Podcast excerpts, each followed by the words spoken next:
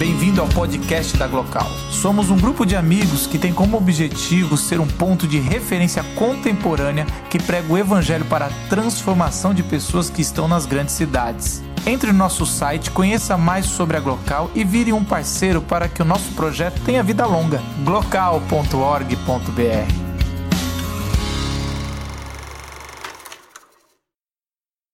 Lucas, uma salva de palmas para Lucas.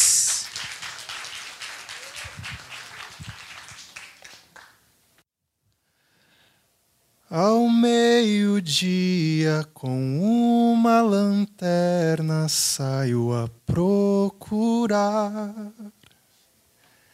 um Deus, um monstro, homem da caverna, eu não sei explicar.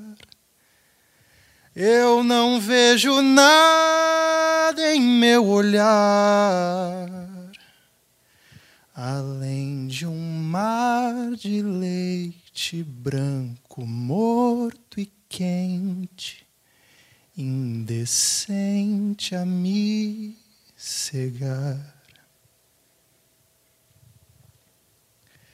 Extra, extra, extra.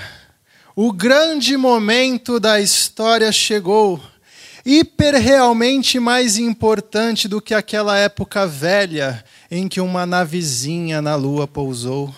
Quem é que viu aquela parada? Quantos olhos ficaram arregalados? Se não foi todo mundo que viu, não rolou nada. Quantos ângulos diferentes foram filmados? Nossas atuais telinhas mágicas são a pedra filosofal da existência. E não eram os bêbados gregos filósofos da era trágica que ensinavam aquele lance de ter transcendental sapiência? Mas Sócrates não podia ver tudo, coitado. Na dúvida, não dava para ele usar o Google.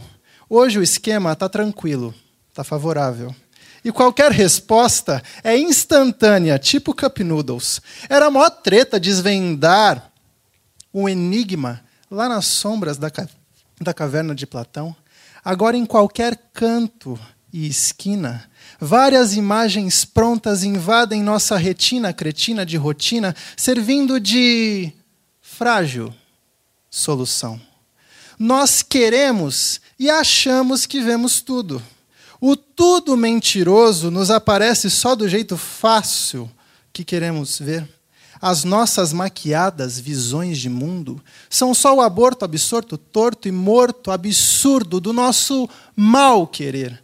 José Saramago, sentado num restaurante, perguntou à sua consciência: e se estivéssemos todos cegos? A resposta veio no mesmo instante, revelando a demência da indecência de que total, artificial, abismal, maquinal, completa e absolutamente estamos, somos, queremos e preferimos ser todos cegos.